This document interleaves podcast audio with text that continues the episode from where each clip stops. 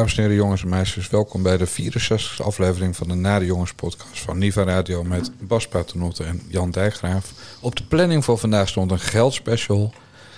Maar ja, er is iets heel ergs gebeurd. Bas heeft heel veel last van hooikoorts, dus ik heb hem zojuist uh, uit zijn nest gebeld.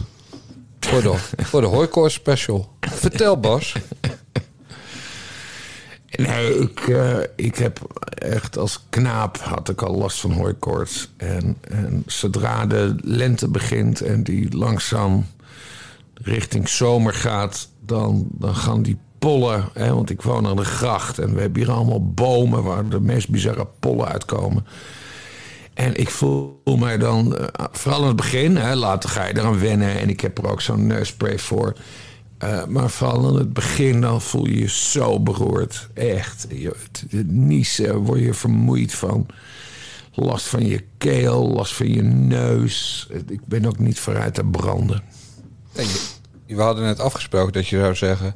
maar voor de Nade Jongens podcast heb ik alle energie die ik in me heb verzameld. Want ik ga knallen. Dat zou je zeggen. Ja, maar uh, dat, is, dat is natuurlijk ook zo. Dus ik doe dan de hele dag een beetje rustig aan. En dat je dan langzaam die, die, die energie uh, gaat opbouwen. Een beetje zoals wielrenners dat doen. Of een, uh, iemand als Denzel Dumfries. Hè? Dat, ja. je, dat je voorbereidt op die, die snelle, maar korte explosies. Precies, precies. Ja. Want we hebben ook uh, ja, iets te vieren vandaag. Ja. De, de bellen met Bassie gaat eraan komen. Want we hebben de 250 donateurs, uh, of abonnees heet het bij Petje af. Petje.af slash naar de jongens heet dat abonnees. Die hebben we ja. bereikt. 260 inmiddels. En dat betekent dat ik één keer per week jou uh, ga bellen over actueel nieuws. Minimaal één keer per week. En dat mag ook uit je nest zijn. Ja, en we hadden ook nog een nieuw project bedacht, zag ik. Ja, maar dat doen we op het eind. Oké. Okay. Anders overvoeren we de mensen.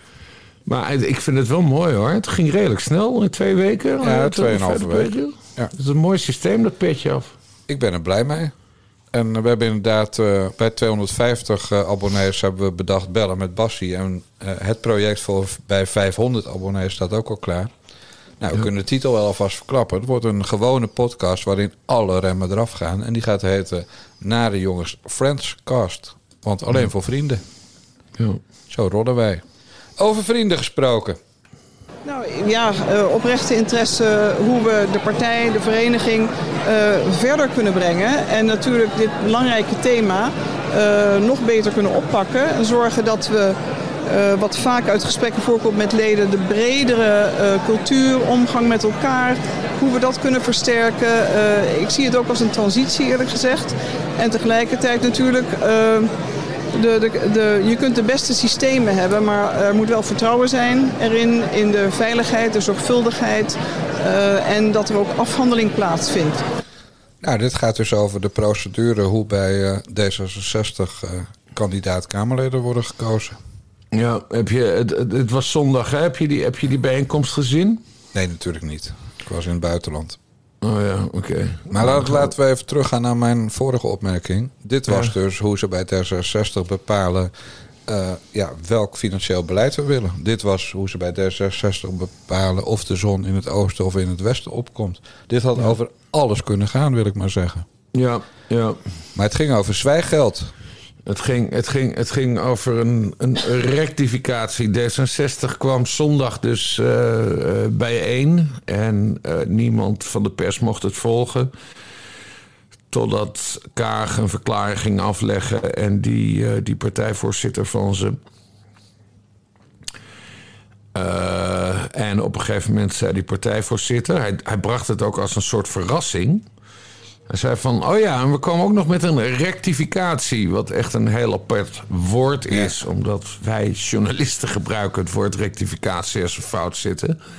Voor politici is dat, en een politieke partij, vind ik het, ja, vond ik het een beetje een raar woord.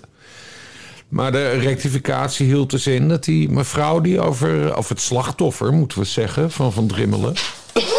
Uh, dat zij dus uh, uh, geld krijgt, een financiële compensatie. En toen was het wel klaar voor, voor D66. En ze hadden dat. Ja, het is echt jammer dat je niet hebt gekeken. Maar Jette Hamer was er ook, hè, van de P van de A. Ja. Zij is nu dus een soort. Regeringscommissaris. Ja, regeringscommissaris. In, het, in Amerika noem je dat een, een, een, een tsaar. Hè, een tsaar. Die zich bezighoudt met grensoverschrijdend gedrag en dergelijke.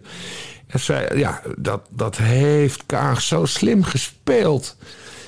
Want die mevrouw die kwam daar dus spreken, waardoor je je eigen partijproblemen een zeker cachet geeft. Ja.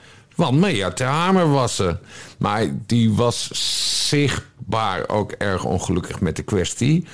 Ik denk dat als Ter Hamer had geweten dat ze zo uh, ja, uitgehoerd is misschien niet de juiste term. Misbruikt. Maar dat ze zo misbruikt zou worden, dat ze achteraf had gedacht... misschien had ik beter niet naar deze bijeenkomst van D66 kunnen gaan. Ja, want wat, kijk, wat natuurlijk grappig is, is... Uh, je kan dat rapport wel rectificeren over Van Drimmelen. Maar het goede nieuws, niks aan het handje bij D66... werd natuurlijk gebracht drie weken voor de verkiezingen. Mm. Het was een tikkende tijdbom en die werd gedemonteerd. En nu zeggen ze, ja, de bom had dus eigenlijk moeten ontploffen. Ja. En dat is niet zomaar rectificatie. Nee, dat is gewoon eigenlijk de kiezer bedonderen. Ja. Wat ze gedaan er was, uh, er was tijdens die... Want het was dus een soort live-uitzending toen, toen, toen uh, de, de pers wel welkom was. Er begon iemand in de zaal begon nog te schreeuwen... die het overduidelijk ermee oneens was. Ik weet een niet lid. wie dat... Of een nee, een, ja, een lid. Een, een lid van D66. Die liet uh, overduidelijk zijn ongenoegen blijken. Ja. Nee, ja, het is... Uh, damage control dus. Het is totale damage control dit. En, en ik denk dat ze bij D66 heel blij zijn dat ze er nu van af zijn. Want ze hebben nu vooral dus dat slachtoffer uitgeschakeld. Die is akkoord met de rectificatie en... En dan zal een ongetwijfeld mooi bedrag uh, tegemoet kunnen zien. Hè. We weten, D66 is een hele rijke partij. Je hebt die meneer die die miljardair. Ja, die, die miljoen heeft gestort op de, op de campagnerekening van D66. Nou, dus er is nog wel wat geld over. Ja, nou, wat het ergste is, ik las ergens een heel intelligente column, ik weet niet van wie. Maar iemand die zei van, uh, weet je, als nou echt sprake was van nieuw leiderschap, dan stond in de overeenkomst met die mevrouw, met dat slachtoffer, met die vrouw die gestalkt, bedreigd en uh, was nog meer, gechanteerd was door Van Drimmelen, dan staat daar geen uh, geheimhoudingsclausule in. Dan is er sprake van nieuw leiderschap. Maar als die er wel in staat, dat is namelijk, dan is het namelijk gewoon echt zwijggeld. En dan heeft ze gewoon geld gekregen om verder de smoel te houden. Ja. En dat is zeer oude bestuurscultuur. Ja. Gebeurt overal. Maar ik bedoel, als je voorstaat op wij doen het allemaal beter en anders. Want wij zijn uh, het moral high horse aan het bereiden. Ja. En dan moet je dat niet doen. Ja, neem ik het toch nog een beetje op voor het, eh, voor het slachtoffer in kwestie. Uh, het slachtoffer uh, heeft ook nooit echt behoefte gehad aan media-aandacht. Hè? Maar ze wilde gewoon dat haar klachten over Van Drimmelen serieus werden genomen. Ja, prima.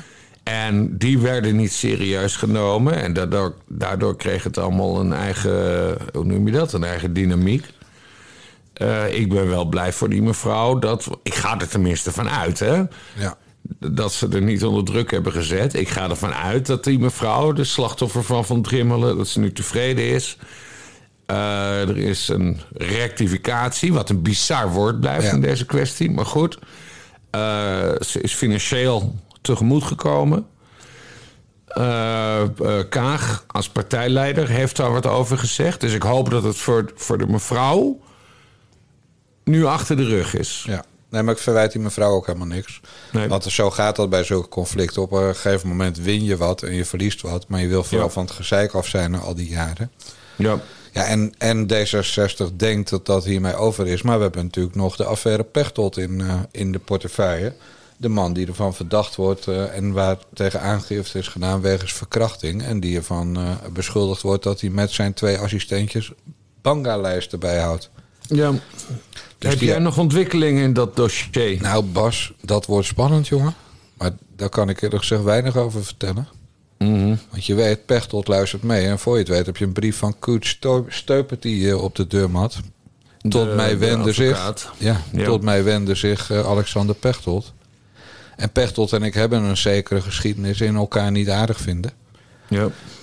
En daar kom ik ook maar eerlijk vooruit dat dat de reden is om hier wel in door te gaan. Maar het is natuurlijk niet zo dat de kwestie van Drimmel is nu achter de rug en D66 is safe. Nee, we gaan ze tot de poorten van de hel, waar een speciaal plekje is gereserveerd voor Sigrid Kaag, achtervolgen. ja. Maar je, je kan er niks over zeggen Nee. verder. Nee, we, we gaan nu gewoon rustig opbouwen. Kijk, Die mevrouw heeft een oproep gedaan voor andere slachtoffers. En eh, het is niet stil geweest in de mailbox, heb ik begrepen. Nee, oké. Nee, dan zoeken we dat verder uit. Verder eh, een hele leuke anekdote voor de luisteraar. Eh, de, de, de Pechtold en ik mogen elkaar ook niet echt. We hebben ook onze geschiedenissen. Maar af en toe, we hebben het hier nog niet over gehad hoor, maar af en toe is er wel een vorm van communicatie. Maar eh, soms moet hij ook even bellen met een andere paternotte. Dan, Heeft hij de verkeerde? en dan heeft hij de verkeerde. Dus dan, dan zie ik mijn telefoon, Alexander Pechtel. En dan zeg ik, Alexander, met Bas. En, en dan zeg ik gelijk, of, volgens mij moet je Jan hebben of niet? Dan zegt ja, ik moet Jan hebben. Dan hangt hij op. Ja. toch, toch doe je dit dan weer niet handig, hè? Hoe bedoel je? Nou, je drukt op zo'n moment dat je ziet dat hij belt op de opnameknop. En eh, ja, je, je doet gewoon je neefje even na. Kijken wat hij eruit Oh nee, maar daar ben ik heel ver in. Nee, dat zou het allemaal heel erg ingewikkeld maken. Het zou het allemaal heel erg ingewikkeld maken. Het is gewoon een grappige anekdote. Ja, nee, daar heb je ook gelijk in. Ja. Hoe vaak belt hij?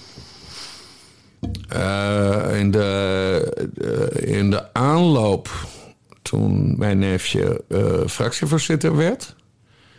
werd ik heel vaak gebeld door Pechtold. Ja, ja. Terwijl hij Jan dus moest hebben. ja. Dan komt het allemaal weer heel dichtbij. Ja. Als je door een, een man die beschuldigd wordt van verkrachting... en het bijhouden van banga-lijsten... En Dat kwam pas daarna. Oh, Dat kwam pas daarna. Eh, eh, voordat eh, mijn neefje fractievoorzitter werd. Maar goed, we moeten dat ook van elkaar scheiden. Maar jij bent er nog mee bezig. ik ben er druk mee. Eh, we, wachten, we wachten de ontwikkelingen rustig af. De, Ja, ik vind zulke, weet je, dit zijn ook van die dingen waarbij je niet te veel reuring moet maken tot het moment dat je echt wat hebt. En kijk, er is nog een verschil tussen echt wat hebben en het naar buiten durven brengen. Zeker eh, wanneer eh, je weet dat de advocaten er bovenop Ja. zitten. En we ook vooral niet overhaast opereren. Precies. En je, Soumaya Sala heeft ook even geduurd, maar we kregen gewoon... daar, met Somaya Salas zijn wij maanden bezig geweest. Juist. Totdat wij het überhaupt de hele kwestie gingen noemen, meen ik. Dat klopt. Ja. En zo moet je het doen. Zorgvuldigheid. Volgens Ja. de code van Bordeaux. Toch? Of, of was Ah, het Brussel? ik altijd van, ja... En ik weet dat ook niet, Bordeaux. Dat zou dan de, de bijbel van de goede journalistiek zijn. Daar heb ik nooit in geloofd. Ik heb... eh, Wij doen aan ik- eh, wij- de- ja, ik heb het meeste van jou geleerd qua journalistiek. Los van mijn eigen ervaring. Eh, zorg dat het leesbaar is. En zorg dat je oké bent met je wederhoor. Nou, dan heb je een verhaal hoor. Ja, zo simpel is het. Zo moeilijk is het niet. Mijn eh, opleiding journalistiek bestond dan ook uit eh, één uur les per week op de HAO. Dat was zout. Maar de- nou, de- ik zeg nu dat zat, maar dat is natuurlijk niet waar. Want ik heb nooit geleerd dat ik, hoe, dat ik woke moest zijn. En het woord inclusiviteit, dat, dat stond voor mij voornamelijk in relatie tot BTW. Met Ja. of zonder BTW. Ja. Dus, dus ik heb wel wat gemist in mijn, opvoed, mijn journalistieke opvoeding.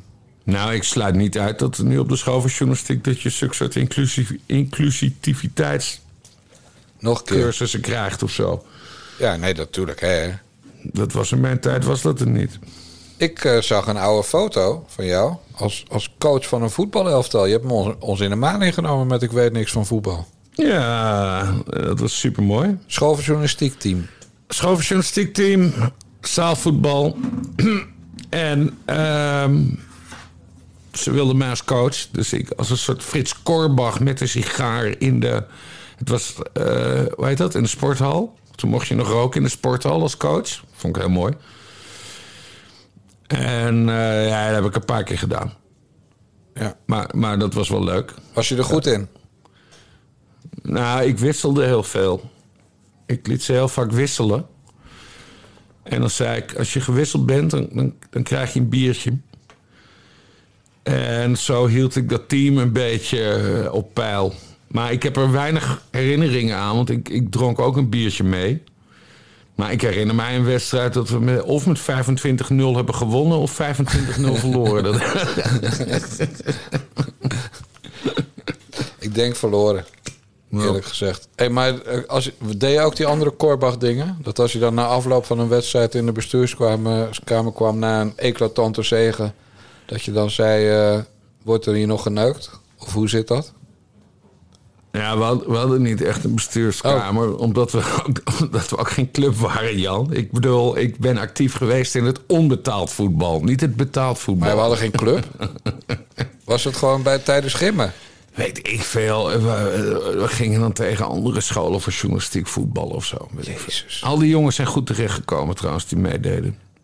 Ik zag ook Jochem Geerdink, nu je het toch erover hebt. Oh ja, Jochem Geerdink deed ook mee. oh, dit wordt wel veel te intern. Nee, maar echt, dit was midden jaren negentig. Ja, oké. eh, jij hebt je heel goed voorbereid op, eh, op een nieuwe ster aan het firmament bij D66.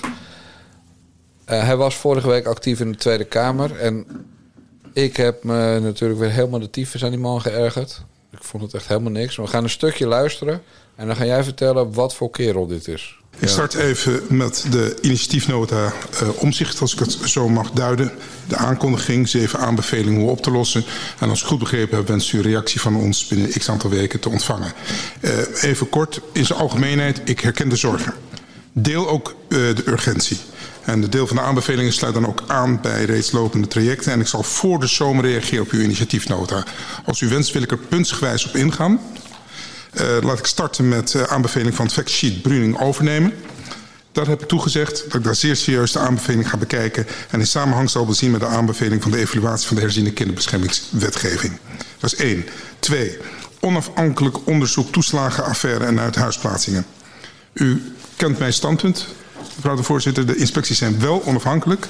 En aanvullend op uh, uh, onderzoek inspecties werk ik aan een onafhankelijke commissie... met als opdracht om onderzoek te doen naar het verband tussen de toeslagenaffaire en de uithuisplaatsingen. Die commissie zal zelf de precieze onderzoeksvragen de werkwijze bepalen. Drie, bevoegdheden en doorzettingsmacht uh, voor het ondersteuningsteam. Als het ondersteuningsteam bevoegdheden krijgt, verandert haar taak. Verandert de verhouding tot ouders en kinderen. Daarbij komt dat taken en bevoegdheden in de jeugdbeschermingsketen wettelijk zijn bepaald. Ik herhaal wat ik eerder gezegd heb in het debat, mevrouw de voorzitter. Excuus daarvoor. Is deze gast gek? Frank Weerwind. Uh, Frank Weerwind, D66. Voormalig burgemeester van Almere. Uh, inmiddels minister voor uh, rechtsbescherming. Mede verantwoordelijk voor toeslagenaffaire, schandaal en... Uh, dit debat vorige week ging vooral over, uh, over al die kinderen die zijn uh, verdwenen, die zijn, uit, uit, huis zijn geplaatst. Ik heb een dubbel gevoel bij Frank Weerwind. En dat komt niet omdat ik het inhoudelijk met hem eens ben, maar hij is de Barack Obama van de Nederlandse politiek. Hij heeft, je hoort die stem toch? Hij heeft zo'n geweldige stem. Ja, ga maar door. Ik, ik, ik heb ja. altijd het idee dat, dat, dat die man dat hij eigenlijk in een soort, soort gospel, gospel zou moeten uitbarsten. Let my people go. Hallelujah. Ja, dat werk. Hij heeft echt een geweldige stem. Edel. Het kabinet was al gevallen over de toeslagenaffaire. Dus zo spannend was het debat ook weer niet. En ja, er zijn ook wel dingen over hem te zeggen. Uh, volgens mij is hij al twee keer gescheiden of zo. Ja, maar kom op, het is een Surinamer. Hallo. Heeft, oh, ho, ho, ho, ho. Geen Surinamer? En, uh, nee, hij is gewoon geboren in, in Amsterdam ja. op 22 september 1964. Als het zo uitkomt, zijn dat dan toch Surinamers? oh, ja. Nee, maar hij, is dus, uh, hij, heeft meerdere affaires gehad. En wat hij heel erg slecht heeft gedaan... Hij heeft, ik heb dat nooit helemaal boven water gekregen... maar hij heeft mij toen wel als verslaggever van, van TPO... een kwaad daglicht proberen te zetten... Uh, er was sprake van uh, uh, een soort ja, misbruik van, van, van één of meerdere kleine kinderen in, in Almere, waar hij toen burgemeester was. En we hebben daar toen stukken over geschreven, omdat sommigen die vonden dat de gemeente daar te weinig aandacht aan had besteed. En toen heeft hij helemaal naar. Maar dit, is al heel lang geleden, dus ik, verwijt hem dat ook niet. Maar hij heeft toen ja, hele nare dingen over TPO gezegd. Weet ik veel dat we het verzonnen hadden of zo. Wat, wat, wat allemaal niet waar was. En uiteindelijk heeft hij ook in de gemeenteraad uh, excuses moeten, moeten aanbieden. Ja. Maar het is een. ja, maar ja, het gaat totaal niet over de inhoud. Maar Gravitas heeft dat. Hij, hij, het is een hele grote, knappe, zwarte man. En hij, hij buigt zich ook altijd naar voren. En hij doet dingen met zijn leesbril. En dan die prachtige stem. Nee, ik ben er dan direct van onder de indruk. Terwijl ik uiteraard weet uh, dat het allemaal niet deugt. Maar nee, ik, vond het, uh, ik vind dat altijd heel mooi. Ja, nou zat je weer te oh, oh, oh toen ik het had over het is een Surinamer. Maar jij herinnert je vast nog wel een interview in de Volkskrant uit 2001. Als je op zwarte mannen valt, heb je echt een probleem. Je weet al wie het is, of niet? Dat is een, uh, een quote van Savannah Simons, ja. uh, meen ik. Ja. Vrouwen, wit en zwart, die op zwarte mannen vallen... zijn vaak alleen en lopen tegen dezelfde dingen aan. Ontrouw, onbetrouwbaarheid... het onvermogen van die man om over gevoelens te praten. Een Nederlandse vriendin van mij had een donkere vriend. Zijn samen op vakantie geweest en noem maar op krijgt ze opeens een telefoontje van hem. Blijkt hij op het punt te staan om met een ander te trouwen. En ze zei ook nog dat, dat ze de indruk had dat donkere mannen gewelddadiger zijn dan blanke mannen. Maar het is een gevaarlijke uitspraak, helemaal als ik het zeg, want je kwetst mensen met dit soort generalisaties. En mijn laatste vriend, nou, het was dus inderdaad 2001, is erg zwart, maar die is absoluut niet gewelddadig. Aan de andere kant, en daar weet ik Sylvana Simons aan mijn zijde, als je niet generaliseert, zeg je weer niks. Nou, die weerwind past behoorlijk in dit profiel. Behalve dat hij dus waarschijnlijk niet om zich heen slaat. Wat, uh, wat iemand anders mij. Uh, nu heb ik het over die kwestie van een, van een paar jaar terug. Uh, over die zedenzaak in Almere. wat een van mijn bronnen mij toen vertelde. is dat die weerwind. Hij is dus heel erg christelijk. Ik, weet, ik, weet, ik weet niet eens van, van welke geloofsgemeenschap. Maar hij is zo christelijk dat hij op zondag meermaals naar de kerk gaat.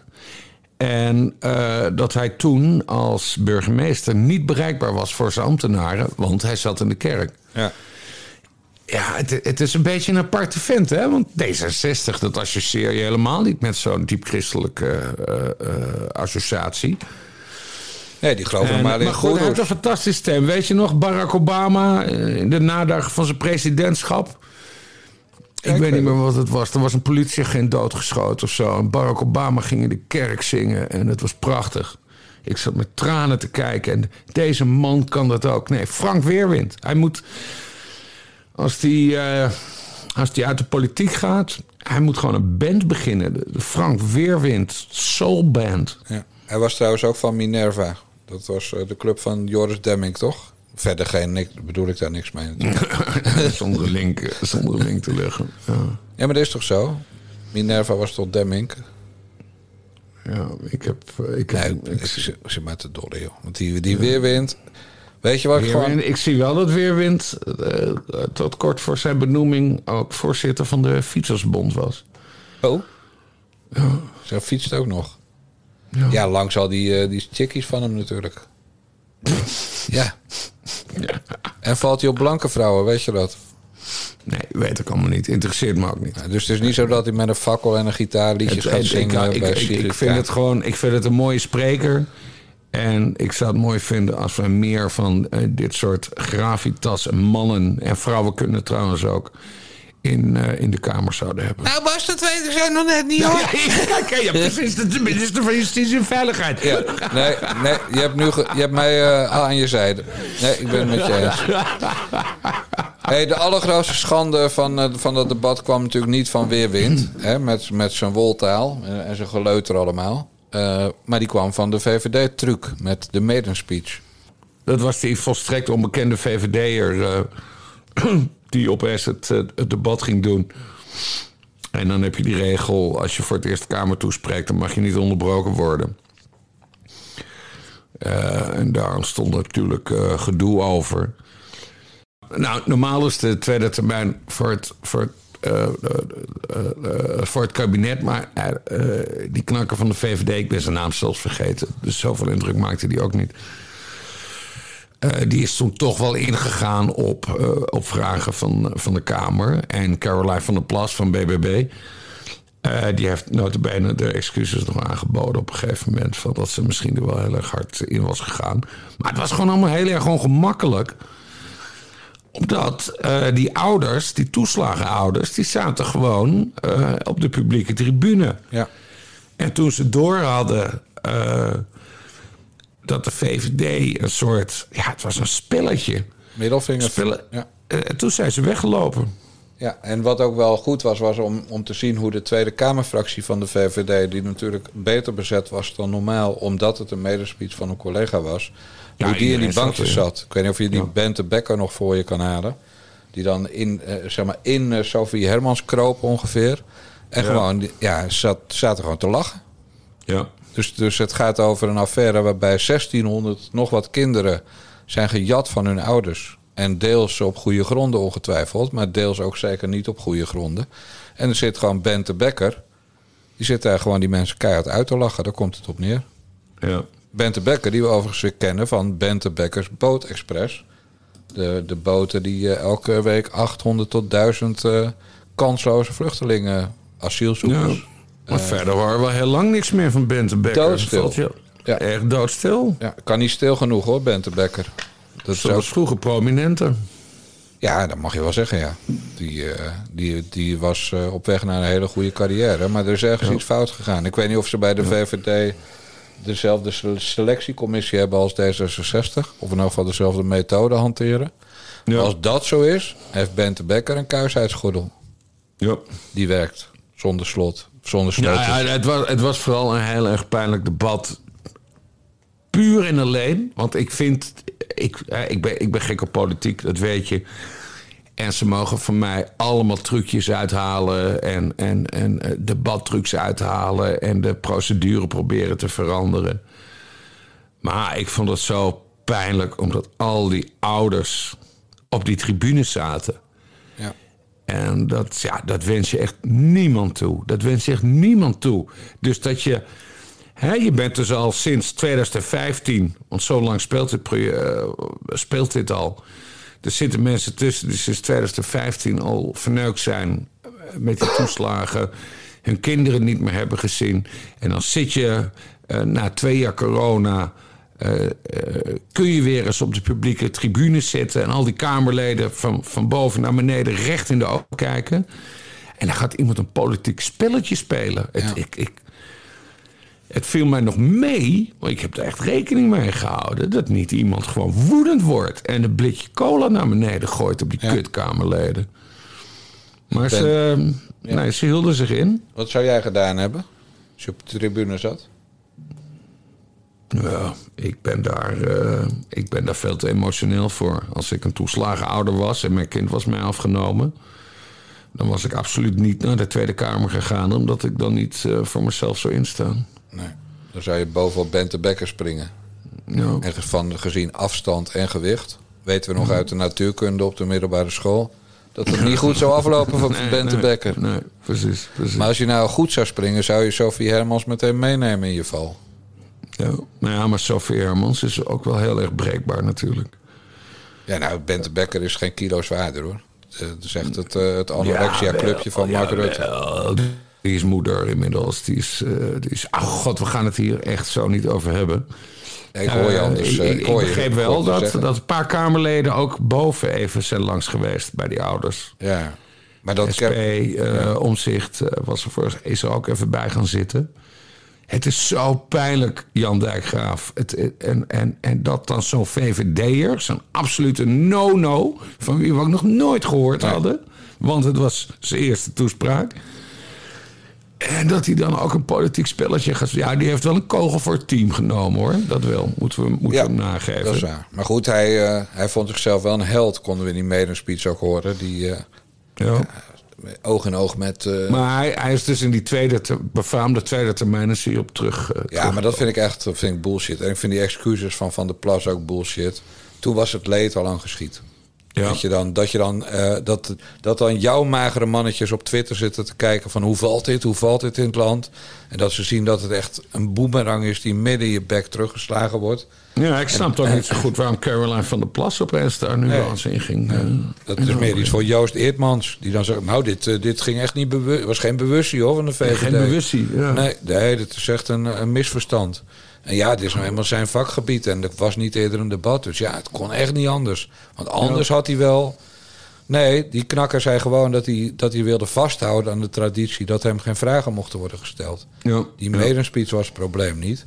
Maar dat hem geen vragen. Kortom, de grootste verantwoordelijke voor het schandaal, de VVD. kon niet door de overige Kamerleden ter verantwoording worden geroepen. Daar ging het om. Ja. Gaius is het pas. Gaius. Ja. Nou, zullen leuke en dingen... Nog, en er is nog steeds geen oplossing, want we hebben ook geen antwoorden gekregen. Van waar zijn die kinderen? Waarom zijn ze nog niet terug? Hoe lang gaat het duren? En wat jij net zei, hè, natuurlijk, uh, er zijn bepaalde uh, gezinnen die kinderen waarschijnlijk terecht zijn afgenomen, omdat, omdat het zo'n grote zo is met schulden en weet ik veel, bla bla bla bla bla. Maar uh, niemand is tijdens dat debat heeft een positief gevoel erover gekregen. Nee. En ook dat het kabinet zegt, hè, want het, het, waren, het waren eerst 1100 kinderen, toen werden het er 1600. En uh, waarschijnlijk zijn het er nog veel meer. Dus dit, dit, drama, dit drama is voorlopig nog niet voorbij. Dat vind ik het ergste.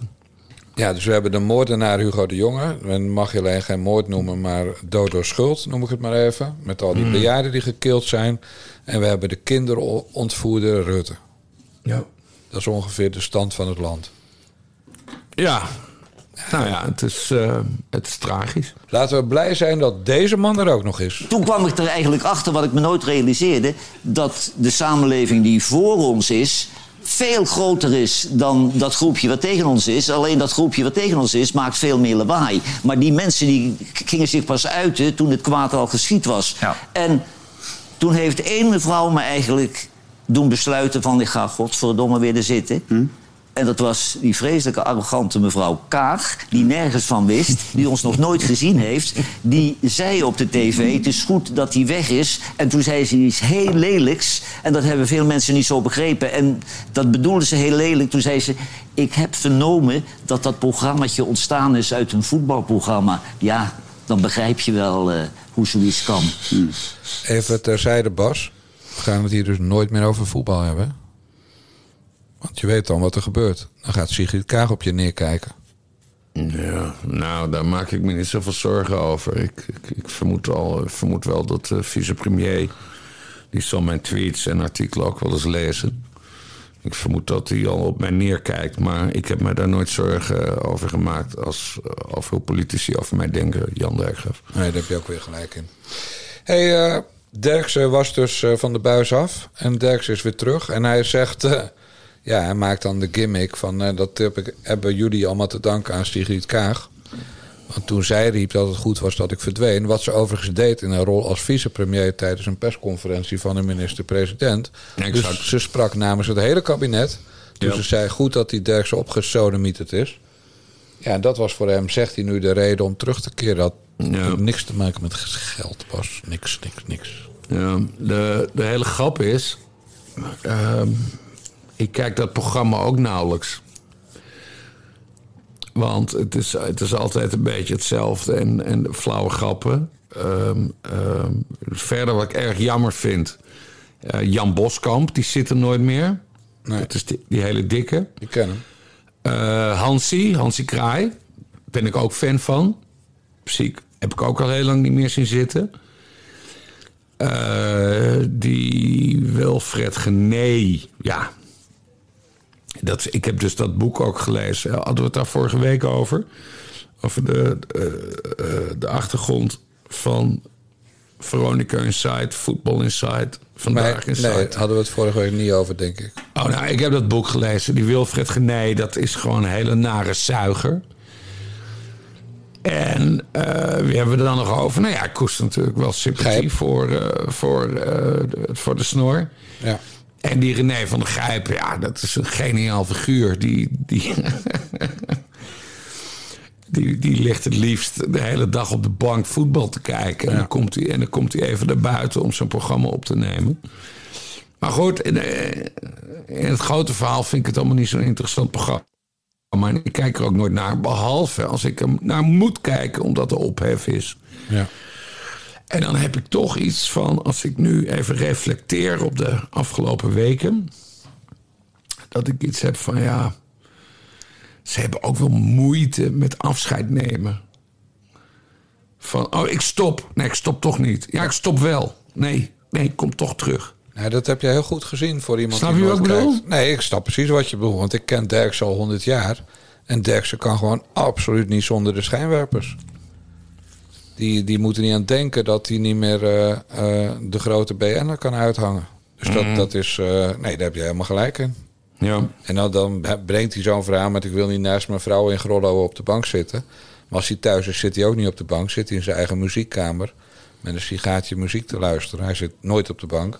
Ja. Dus dat is een kutsmoes. Nee, en, en kijk dat hij de helft van zijn geld heeft afgestaan bij de vorige rel, zijn salaris, naar een hondenpension en naar eh, de stichting van Casper van Eyck eh, voor onderzoek naar alvleesklierkanker.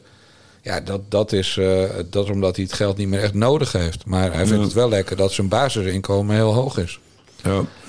Ja, en interessant was natuurlijk bij de terugkeer om te horen dat de publieke omroep, en nu blijkt dat om BNN Vara te gaan, ze zou hebben aangeboden met kunnen jullie Galit en Sofie niet gaan opvolgen? Nee, maar dat is dus ook een bizar verhaal. Dat is die, die rare gijpvogel weer. Eh Gijp heeft gezegd, eh, het was BNNVARA. Maar eh Poont zegt, nee, wij waren het. Ja, maar Poont lult, joh. Poont wil ook weer even aan drie minuten aandacht.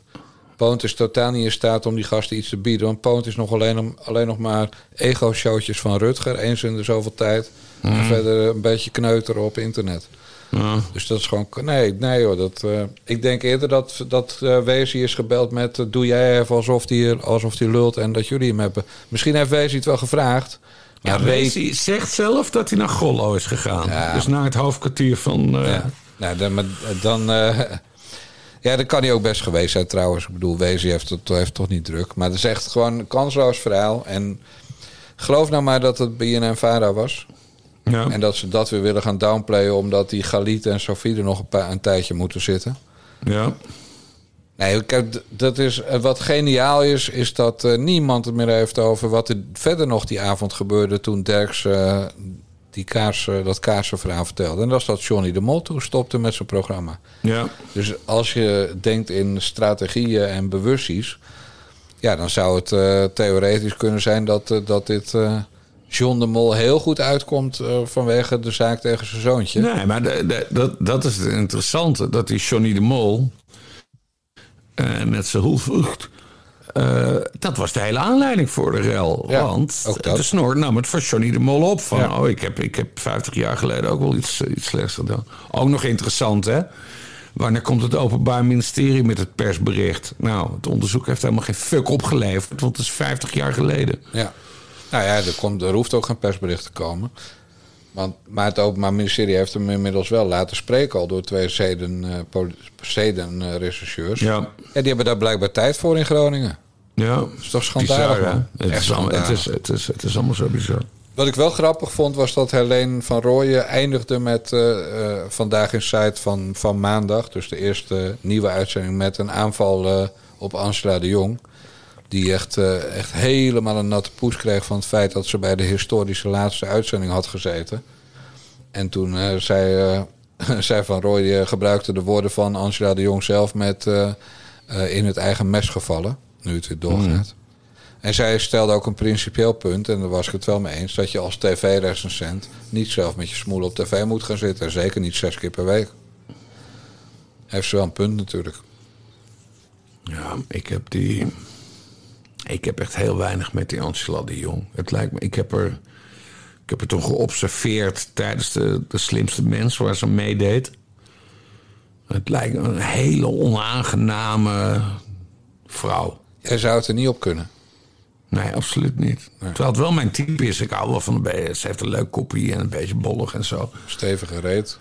En, maar ze is, ze is zo naargeestig. En, en die- Ik, ik, ik kan niet op het juiste woord komen, maar ik zag het toen bij de slipste mens. Dat, dat, dat pedante, dat ze. Hij was toen vooral bloedfanatiek, toch? Als ik me goed Ja, herinner. maar ze heeft een hele hoge dunk van zichzelf. En, en, en dat ze ook boos gaat kijken. En, en nee, ik heb helemaal niks met Angela de Jong. Nee, dat wordt geen neuken. Er wordt geen neuken, Jan Dijkgraaf. Nee, zoals ze dat oh, noemen. wat schandalig dit weer. Ja. Nee, dat is toch een, een internetterm. Ja. Als je zeg maar de- geen thee mee gaat drinken of een, een high tea gaat doen, dat je dan eh, zegt van er wordt geen neuken. Nee, is een overdrachtelijke zin bedoel ik. En bovendien heb je helemaal niks met meisjes uit de christelijk gereformeerde hoek. En daar komt ze vandaan. Oude kerk aan de IJssel. Waar ook eh, zondag twee keer naar de kerk gegaan diende te worden. Oh, dat weet jij weer. Ja, want ik Oké. woonde twee dorpen verderop. Ja, maar dan naar het volgende onderwerp. Nou, ja, oké dan. Op 7 mei 2002, een dag na de moord, stonden premier Kok en de woordvoerder van de LPF, Matt Herbe, schouder aan schouder op het bordes van het katshuis. Het gesprek van vanmorgen heb ik zelf ervaren als zeer emotioneel, ook als zeer waardevol. Ze leken oplossingsgericht en eensgezind.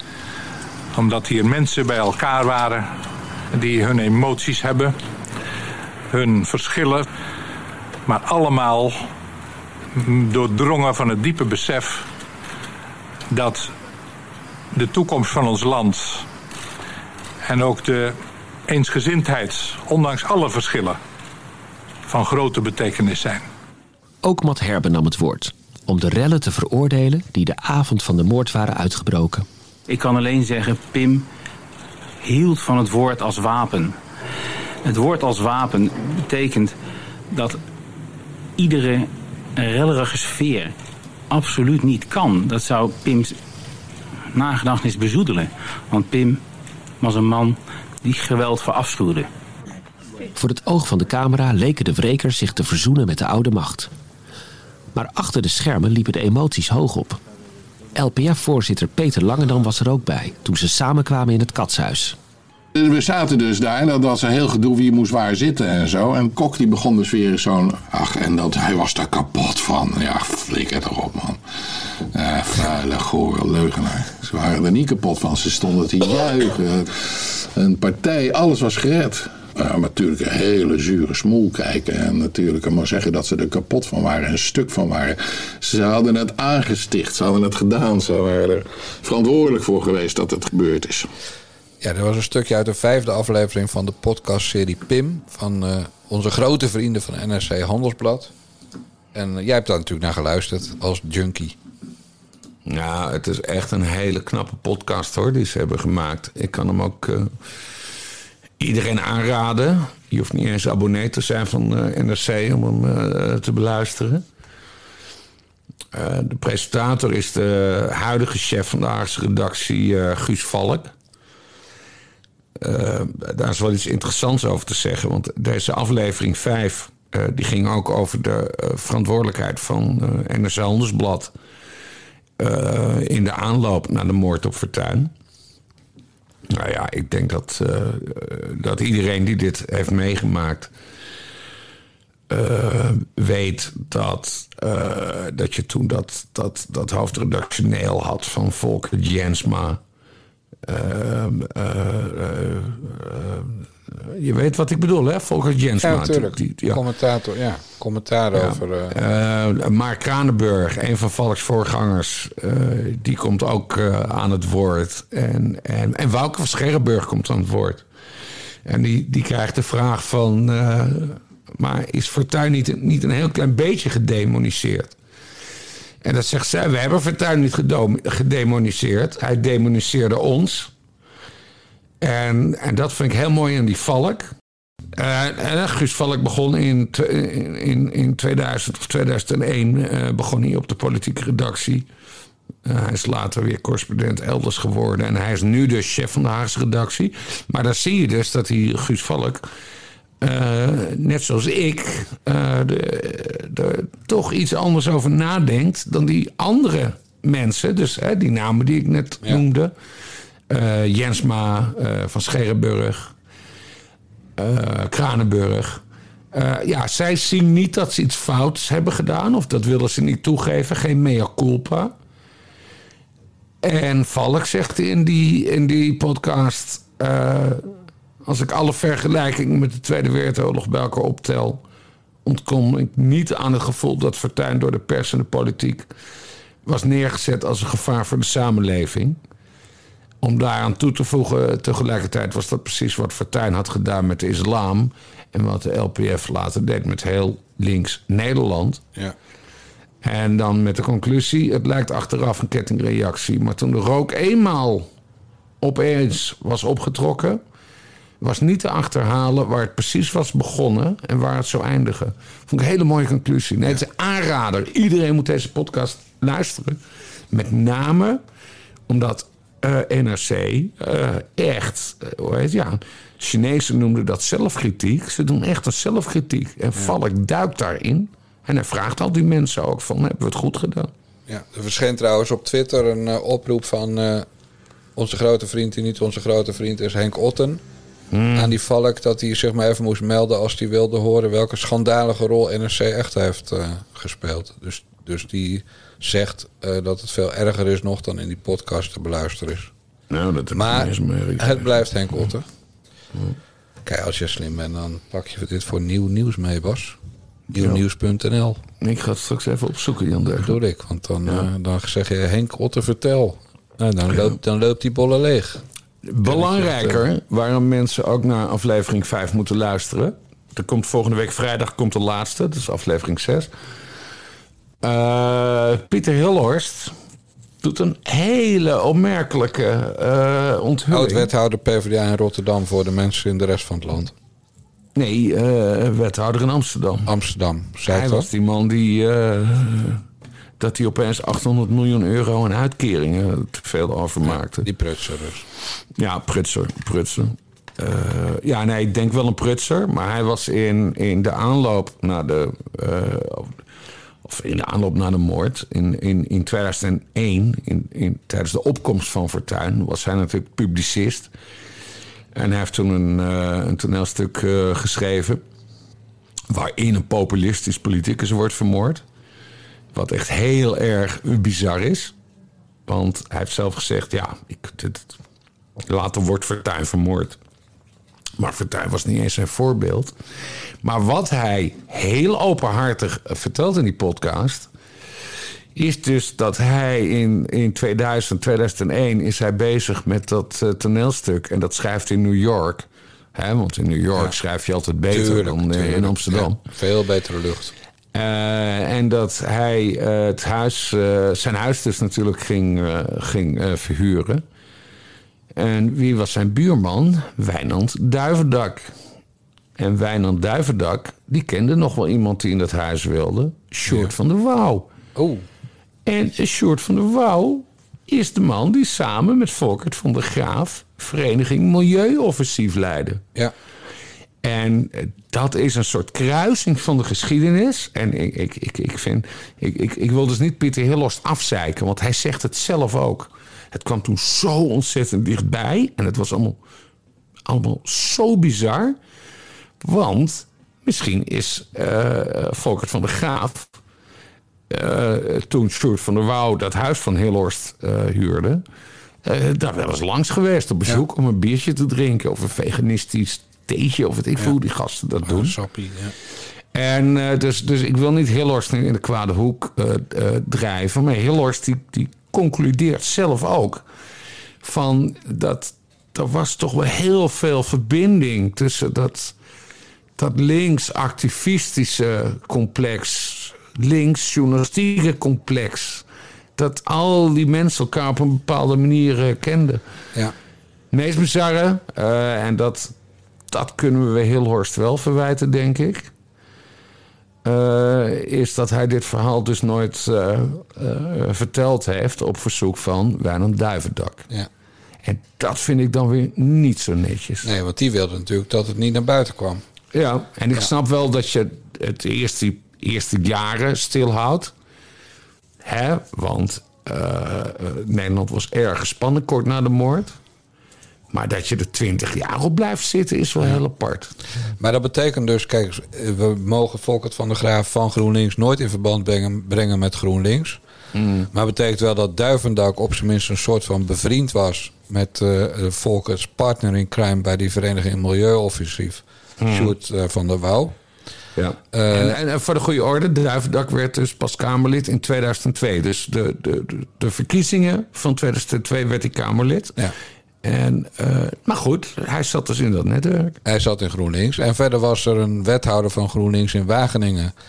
Die uh, uh, Van der Wouw belde met Volkert is gearresteerd. Ja. En toen heeft hij Van der Wouw vermoedelijk bewijsmateriaal, of in elk geval materiaal dat, uh, dat volk het zou kunnen schaden, vernietigd. Ja, en hij, Van der Wouw heeft dat doorgegeven. En de politie heeft er later over gezegd dat een deel van het onderzoek toen is stuk gemaakt. Ja, omdat okay. ja, dus ook weer door iemand van bestanden zijn verdwenen. Ja, ook weer door iemand van GroenLinks. Ja. Dus zo dichtbij komt het dan. En dan zegt Duivendak, die later natuurlijk de stratege achter Jesse Klaver Die zegt, uh, hou even je mond, heel Horst. Want uh, ik wil niet in de problemen komen. Ja. En dan, dan werd die uh, Volkert ook nog in verband gebracht. Nooit bewezen. Met de moord op uh, Van de Werken. Zo'n, wat was dat? Een soort ambtenaar. Boswachter, weet ik veel. Ja, dat ambtenaarval, ja. Ja, dus, dus daar... nou, dus, en, en ik heb van mensen gehoord die verstand hebben van schieten... dat de, de schoten richting Fortuin niet van een amateur kwamen. Mm. Kortom, Volkert had wat ervaring met schieten. Ja. ja, verder, kijk, ik weet niet hoe jij dat nou ziet hoor, maar ik hoorde vandaag letterlijk nog iemand zeggen: uh, hij is een opdracht van Beatrix vermoord, die fortuin. Nou, ik, ik heb geen bewijs, dus ik kan dat niet zo keihard zeggen. Maar er blijft zo'n vieze, smerige lucht aan die hele zaak zitten. Het is ook weer een dingetje wat dan weer nieuw is nu van jou. Maar ja, het is, het is toch gewoon goor. Ja. Ranzig. Nou ja, ik heb, ik heb, mij, ik heb mij ontzettend verdiept in de, in de moord op, uh, op Fortuin. Ja, er zijn ook twee hele hoofdstukken in dat onderzoek van die commissie uh, gewijd aan dat ene interview dat ik met hem had in, uh, in Panorama en zijn opmerkingen over dat hij gewaarschuwd was door een AIVD-medewerker dat hij werd afgeluisterd, et cetera. Ehm, ik heb daar wel eens met een collega over gehad. Stan de Jong heet die, die ook heel veel onderzoek heeft gedaan. Een, een echt groot complot dat, dat werkt bijna nooit, omdat er veel te veel mensen bij betrokken zijn. Dus dan gaat er altijd iemand uit de school klappen. Ja. He, daarom is dat hele Kennedy-verhaal ook, ook nog steeds zo vaag. He, de, de, de moord op Kennedy, dat zou dan ook een enorm complot zijn. Maar het echt grote hardbewijs is er nooit boven gekomen. En daarom geloof ik ook niet uh, dat hele verhaal. En want dat zou dan met de JSF te maken hebben. En, en, en er zou nog een tweede schutter zijn. En bla bla bla bla bla. Nee, het is juist veel ordinairder. Ja. Dat zo'n weinig duivendak. Uh, een vriend van Volkert. Een, een, een, een huis, uh, huis regelt voor de vriend van Volkert. Ja. En dat een Pieter Hillhorst de verhuurder is. En dat het allemaal crazy toevallig is. Maar dat is, dat is geen complot. Dat is gewoon, ja, zo zitten die netwerken in elkaar. Dus ja. natuurlijk kan dat gebeuren. Kwalijker is dat Duivendak dus heeft gevraagd: wil je dit stilhouden? En dat Hillhorst daar twintig jaar bovenop heeft gezeten. Ja. En dat vind ik dus niet kunnen. Waarom heeft hij het nu wel verteld, weet je dat? Nou ja, het is twintig jaar geleden en, uh, en Guus Valk uh, is bezig met die podcast. Ja. En op een gegeven moment, ja, dan vertel je dat verhaal. Ik snap alleen niet dat hij er twintig jaar op heeft gezeten. Ik had er na tien jaar had ik het verteld, ja. als het mij was overkomen. Van, ja, het, uh, het is echt heel ongemakkelijk om te vertellen, maar een shirt van de Wouw, daar heb ik een huis aan vuurt. Dat kun je toch prima in 2012 vertellen, maar moet je wachten tot 2020, 2022? Ja, nou, goed punt. hey, we gaan even naar, uh, niet naar 20 jaar terug, maar naar nu. Uh, er wordt weer, wordt weer wat door onze strot geduwd. En namelijk een warmtepomp. En vandaag uh, was, dus dinsdag was het vragenuurtje. En toen stelde Freek Jansen, zo heet hij toch? Die, uh, ja, Freek Jansen van De Forum. natie van Vorm voor Democratie. De? De natie Moet van Vorm nou? voor... Bas. Ik ben even de luisteraar aan het prikkelen. Ja, want, want petje.af slash naar de jongens wordt niet, uh, gaat niet lopen als een trein als je mensen nazi gaat noemen. Nee. Maar hij had ook wel een paar goede punten. Nou, en, en het punt vandaag was Hugo de Jonge, klootzak. Hoe kunnen normale burgers, die toch al uh, tot over hun oren in de shit aan het komen zijn met alle prijsstijgingen, de inflatie, uh, de belastingen op uh, gas en elektra, hoe kunnen die in hemelsnaam een warmtepomp betalen? En dit was een heel klein deeltje van zijn antwoord. Voorzitter, ik zei het al, niemand in Nederland zit te wachten op al die absurde en peperdure klimaatmaatregelen. En daarom gaat het kabinet nu ook over op dwang. En we gaan de komende jaren zien dat er nog veel meer staatsdwang zal worden toegepast. We hoorden gisteren bijvoorbeeld al dat benzine- en dieselauto's verboden gaan worden. Nu verplichte warmtepompen. Dus voorzitter, vraag ik aan de minister. Wat hangt de Nederlandse bevolking nog meer boven het hoofd? Dank u wel. Geef ik het woord aan de minister.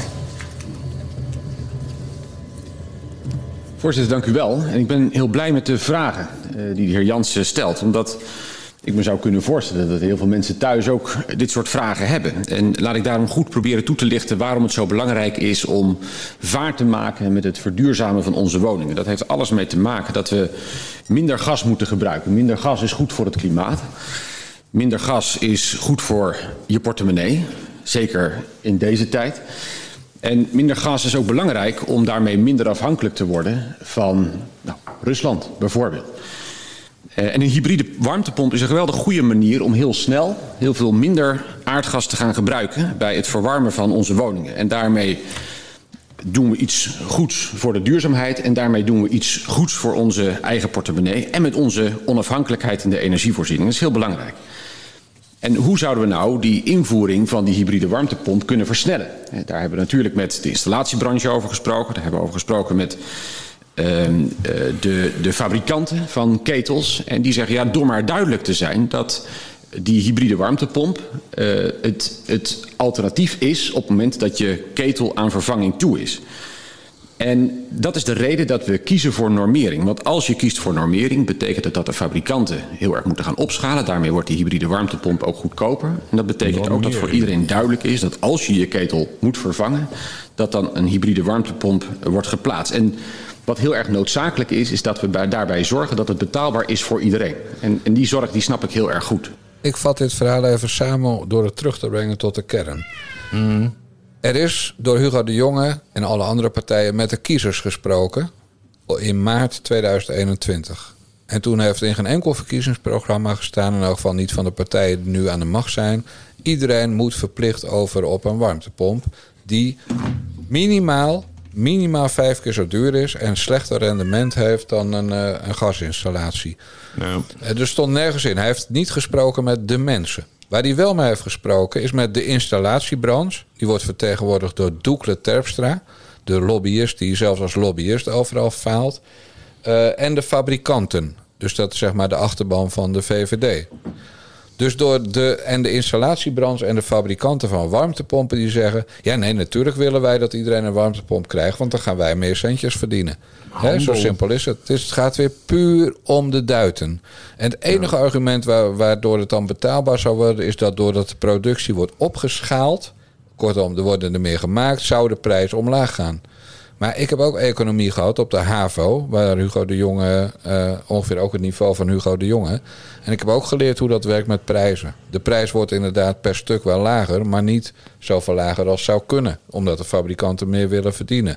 Dus, ja. dus omdat de vriendjes van het CDA, Doekle Terpstra, en de vriendjes van, uh, van Rutte, de, in, de, de fabrikanten, omdat die weer ge, ge, tevreden gehouden moeten worden, wordt het hele land nog verder naar de tyfus geholpen. En dit is in de week dat, dat Frans Timmermans zegt: misschien moeten we, om maar van het Russische gas af te komen, moeten we misschien maar bossen in Nederland gaan kappen. Meer, nog meer. Biomassa. Bas, ze zijn gestoord. Het loopt ook allemaal dwars door elkaar heen. Dus we hebben de discussie over dat we niet afhankelijk willen zijn van Russisch gas. We hebben de discussie over Groningsgas, wat we niet meer mogen oppompen. We hebben de discussie over biomassa, waar gewoon tegenstrijdige berichten over zijn. Uh, het, is, het is één grote bende. Uh, belangrijke vraag. Heb jij al een hy hybride warm, warmtepomp? Nou, de man die bij ons uh, de elektriciteit en de verwarming verzorgt, die heeft gezegd dat ons huis volstrekt niet warm te krijgen is met een warmtepomp. En wat, dus dat gaan wij ook gewoon niet doen. Gewoon in het buitengebied, zoals je weet. We hebben twee houtkachels. En die branden lekker. En die, eh, die lucht uit onze schoorstenen is niemand tot last... omdat we niet in een rijtjeswoning zitten.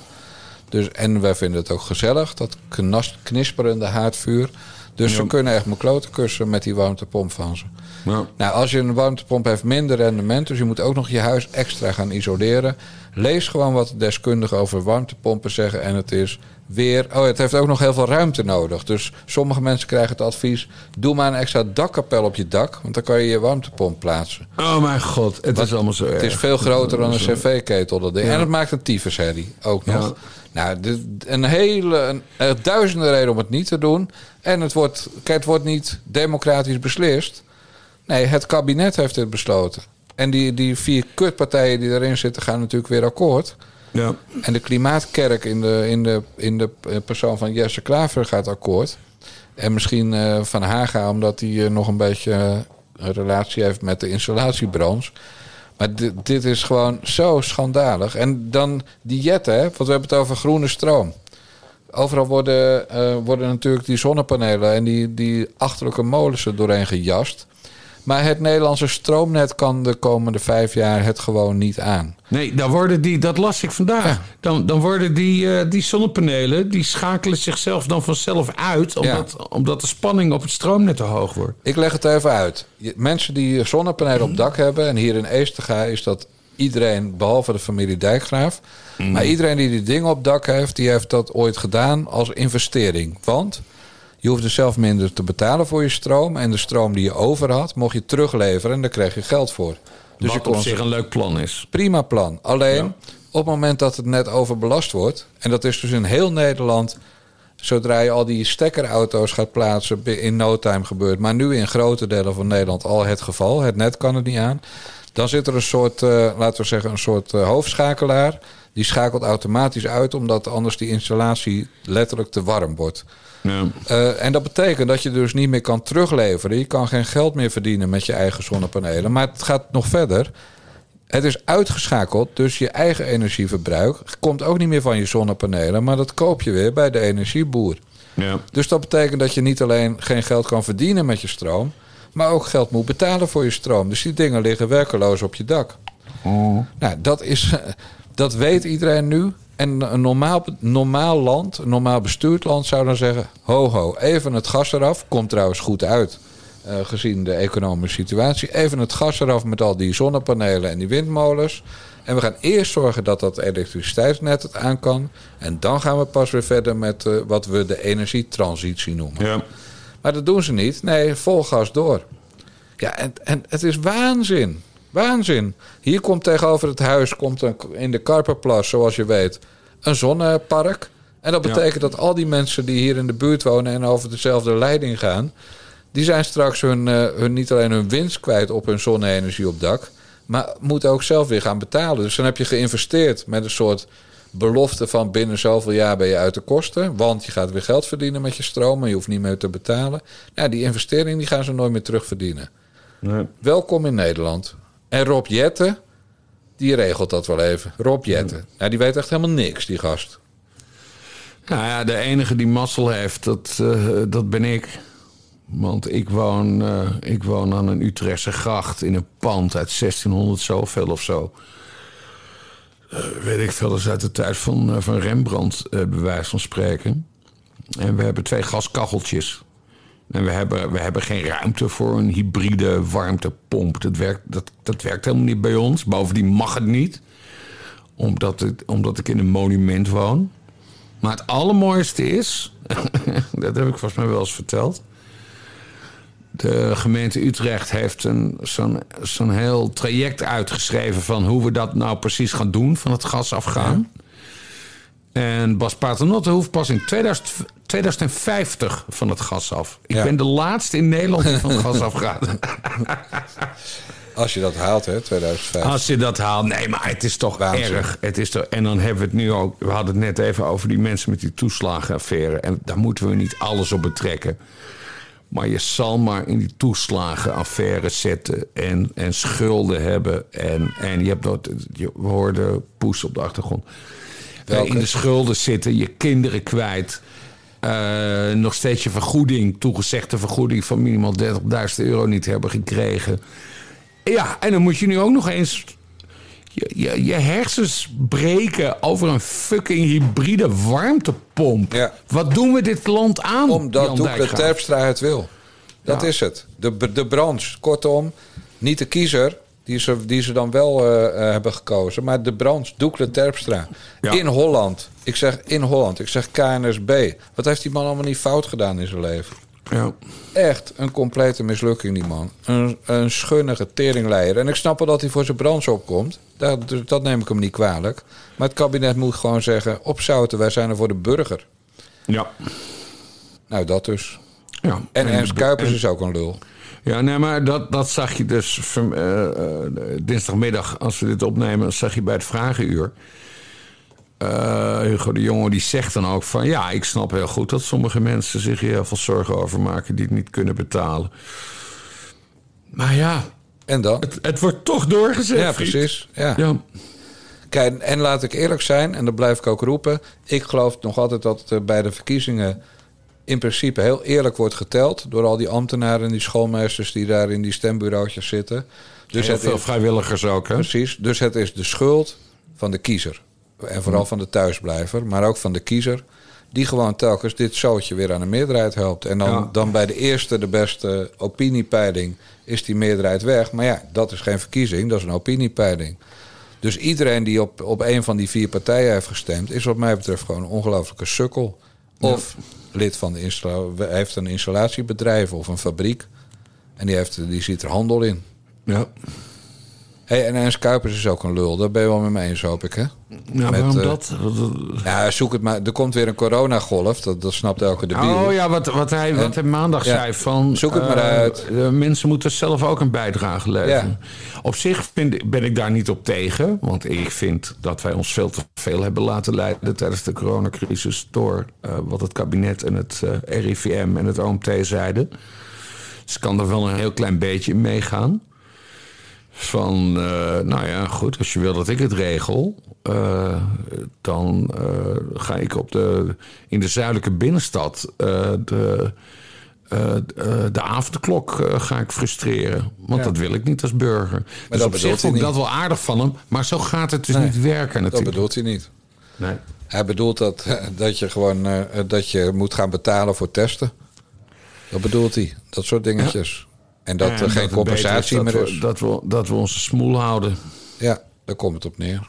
Ja. Ik ben wel benieuwd hoor, Jan, naar eh, of er. Want je hoort nu allemaal verschillende verhalen. Dat, dat er eh, twee nieuwe coronavarianten in opmars zijn.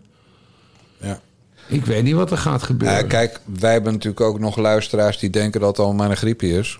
Hmm. Dus, eh, maar laten we dan zeggen dat die griep. Ik durf wel te voorspellen dat die, eh, dat die griep in oktober weer heel erg, erg wordt. En dan, eh, dan is natuurlijk deze week ook bekend geworden dat eh, het ministerie van, van toen nog Hugo de Jonge de IC-capaciteit gewoon per se niet omhoog wilde doen. Ja, bizar. Ja, die, is, die is verlaagd. Ja, weet je, joh, het is, het is gewoon crimineel. Het is echt crimineel. Ik heb er geen ander woord voor. En ik ben echt geen, ik ben echt geen complotdenker. Ik geloof in geen enkel complot. Maar nee, dit, dit is gewoon hartstikke crimineel waar ze mee bezig zijn. En gelegitimeerd door al die domme, domme, domme kiezers en die thuisblijvers. Of die sukkels die blanco willen stemmen. Want ik wil geen onderdeel uitmaken van het systeem. Ik heb lekker blanco gestemd. En dan gaan ze een rekensom maken over de kiesdeler. Flikker toch een end op. Stem dat tuig gewoon eens een keer goed weg. Ja. En voor Nou, mij pas wat, stem wat je als vooral heel belangrijk, wat heel erg belangrijk gaat worden dit najaar. Stel dat, dat de pandemie terugkeert, groots en meeslepend. Is dat er niet meer de fouten worden gemaakt eh, in de verzorgingstehuizen... waar een totale slachting toen heeft plaatsgevonden. Heb jij vaak briefjes over geschreven? Dat klopt. Dat is de allergrootste schande. Los van wat de jeugd is aangedaan. Met, met zelfmoordpogingen tot gevolg.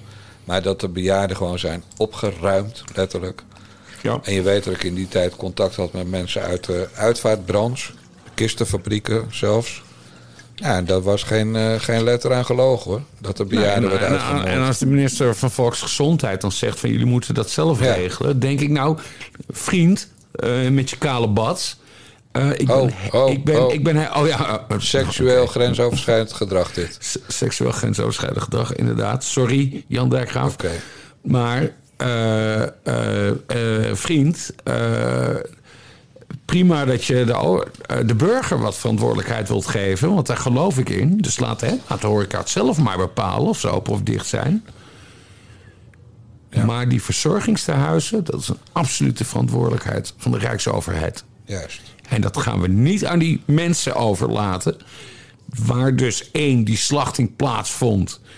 Twee, al die medewerkers die ziek zijn geworden omdat ze geen hulpmiddelen kregen in de verzorgingstehuizen. Eh, drie, de medewerkers die nu ontslagen worden omdat Ja, ze kampen met lang COVID.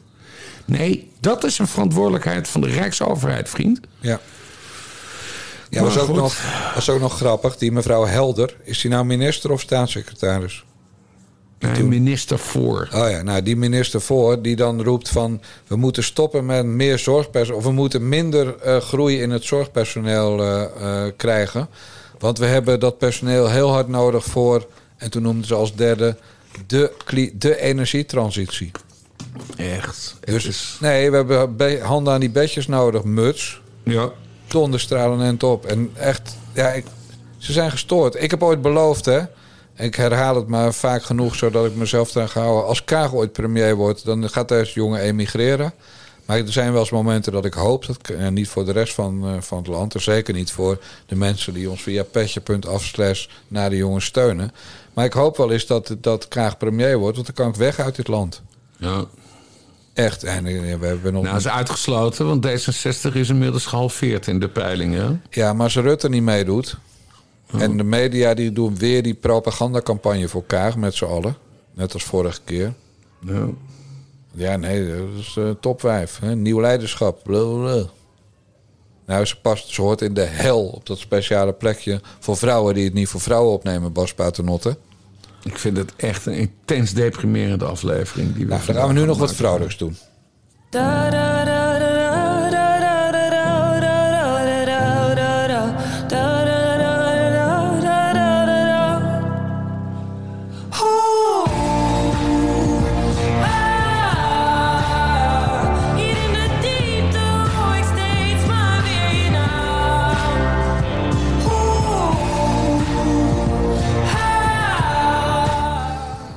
Hoe vond je het?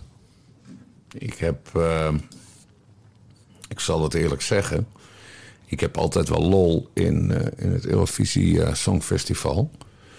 En met name al die stemmingen dan. Maar ik heb voor het eerst gewoon niet gekeken. Oh? Ik werd gewoon niet getriggerd om.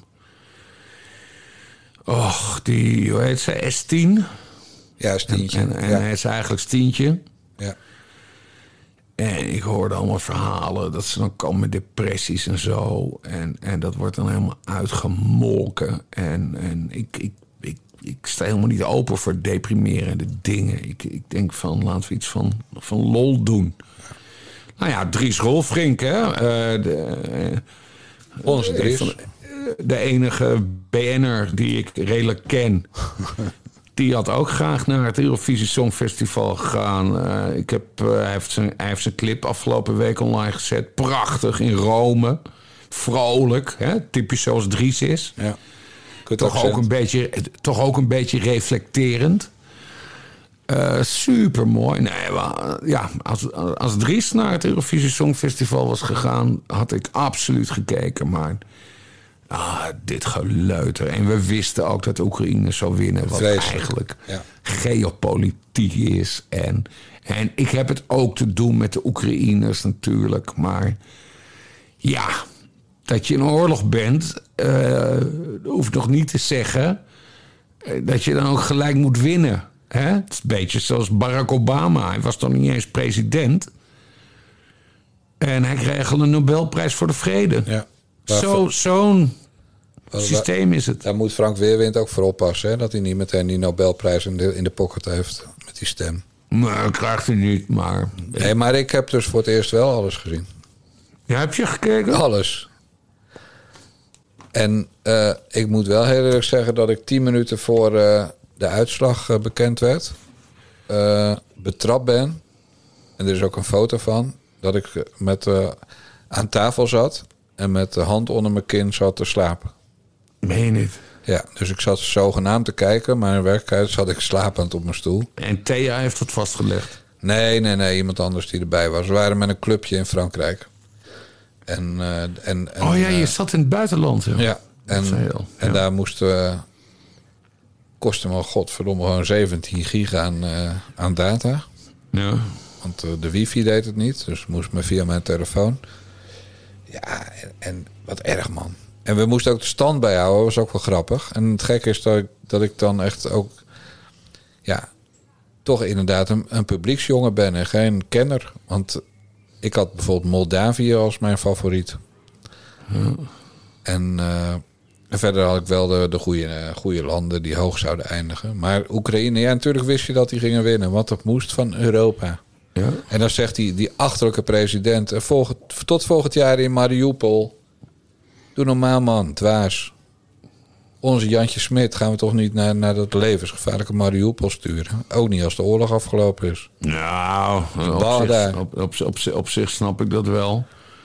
Eh, het zou echt eh, heel, heel mooi zijn als hij dat in eh, Mariupol kan, kan organiseren. Ja, maar dat kan helemaal niet. Dat Maar het gaat, het gaat mij om de kern. Ze hebben alleen maar gewonnen vanwege die oorlog. Niet Ja. omdat ze heel goed waren. Nee. Ik heb het dan niet gezien. Ik zag wel een, een man met heel veel tatoeages. En iemand met een petje of een musje. Ja, nee, er was dus geen klote aan. Maar eh, ik, wa- ik was in een leuk gezelschap en ik heb meer dan één wijntje gedronken deze keer. Maar wacht eens even. Jij was in Frankrijk. Ja. Gaat dit over de Meilandjes? Ja, die waren er ook. Was je, was je op het château? Ja. Wat is de laatste update daarvan? Want Ja, dat ze, is ze gingen het verkopen, toch? Ja. Nee, dit was, het moest nog één keer onkruid vrijgemaakt worden. Oké. En eh, dat hebben we met een, met een koppeltje gedaan, zoals ze dat in, die, eh, in, het, eh, in de Bollenstreek noemen. En is het nu verkocht? Ja, het was al verkocht, maar de overdracht... eh, je moet voor de overdracht in Frankrijk zorgen dat het gras gemaaid is en het onkruid weg. En Ja. als je een jaar ergens niet geweest bent, dan wil dat wel groeien. Ja. Dus eh, in het kader van het onkruid trekken, ja, dan, dan drink je er ook wel bij. Ja. Zo, zo werken die dingen. Maar het was gezellig, Bas.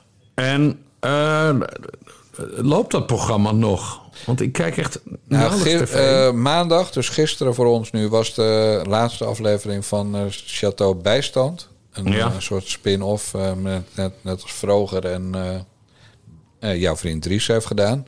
Ja, dat ze naar de voedselbank moeten. Precies, gewoon leven op bijstandsniveau. En dat, dat is nu afgesloten. En wat ze verder gaan doen, dat is officieel nog niet bekend. Maar het, eh, toen jij er aan de wijn was en onkruid aan het trekken... was er een cameraploeg bij? He- heb ik niet gezien. Er was geen cameraploeg bij? Eh, weet ik niet meer.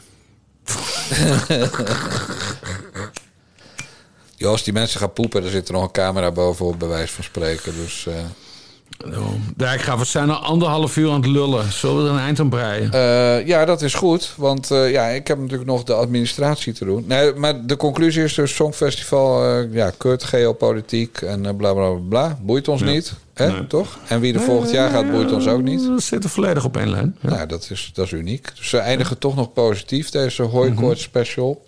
Ja, en dan wordt het nu tijd, eh, mensen, om eh, ja, eh, onze nieuwe abonnees van petje.af 6 naar de jongens eh, te gaan noemen. Die mogelijk maken dat, eh, ja, dat wij heel groot gaan worden. En die mogelijk gemaakt hebben dat we door de grens gingen voor bellen met Bassie. Wat eh, alle donateurs ergens deze week automatisch in hun mailbox gaan ontvangen.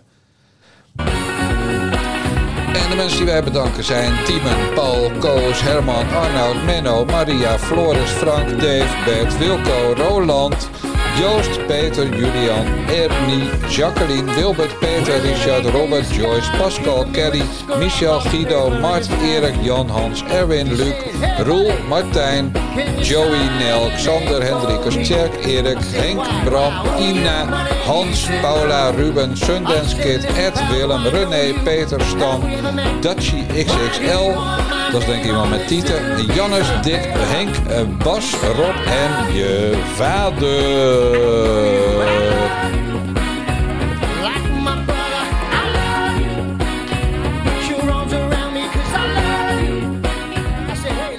Geweldig nummer dit ook. Ik word er zo vrolijk van. Ja, Phil Collins is goed, hè? Ja, ik ben er ook heel dol op. Je weet uh, van, dat van vorige week dat dat mijn wandelnummer is. Mijn favoriete wandelnummer. Want je mm. gaat in een lekker hard tempo uh, lopen. Dus, uh. ja. hey, zullen we er een eind aan draaien? Volgende week doen we een, een heel vrolijke. Zullen we dat afspreken? Ja, ik hoop dat ik me volgende week weer beter voel. Ja, je zorgt maar dat je je beter voelt. En, maar voor die tijd ga ik je nog een keer uit je nest bellen. Dus ja, voor bellen met Bassie. Want, even voor de goede orde. De mensen horen dit op woensdag. Volgens mij moeten we vrijdag, zaterdag of zondag de eerste bellen met Bassie doen. Nee, we moeten het ergens in die week doen als er een actuele ontwikkeling is. Ja, nee, maar dat bedoel ik deze week. Ja, nee, dat klopt. Voor, ja, dan heb voor ik, heb ik nog helemaal niet bij stilgestaan van het gaat nu gebeuren. Ja, nee, jij, jij gaat gebeld worden en dan hoor jij uh, de tune. Ja. En dan neem jij hem op je allervrolijkst op. Hoe laat of hoe vroeg het op de dag ook is. Ja, en dan gaan we los. Mooi man. Ik heb er zin in. Ja. Beste mensen, dit was de 64e aflevering van de Nare Jongens podcast van Niva Radio. Onze website is nivaradio.nl. Doneren kan via petje.af slash Jongens. En dan moet je doen, want nu bellen met Basje een feit is... gaan we ook voor de Nare Jongens Friendcast... waarin we die hele kleine innerlijke sensor die we nog hebben... helemaal uit gaan schakelen. De mazzel. doei doei.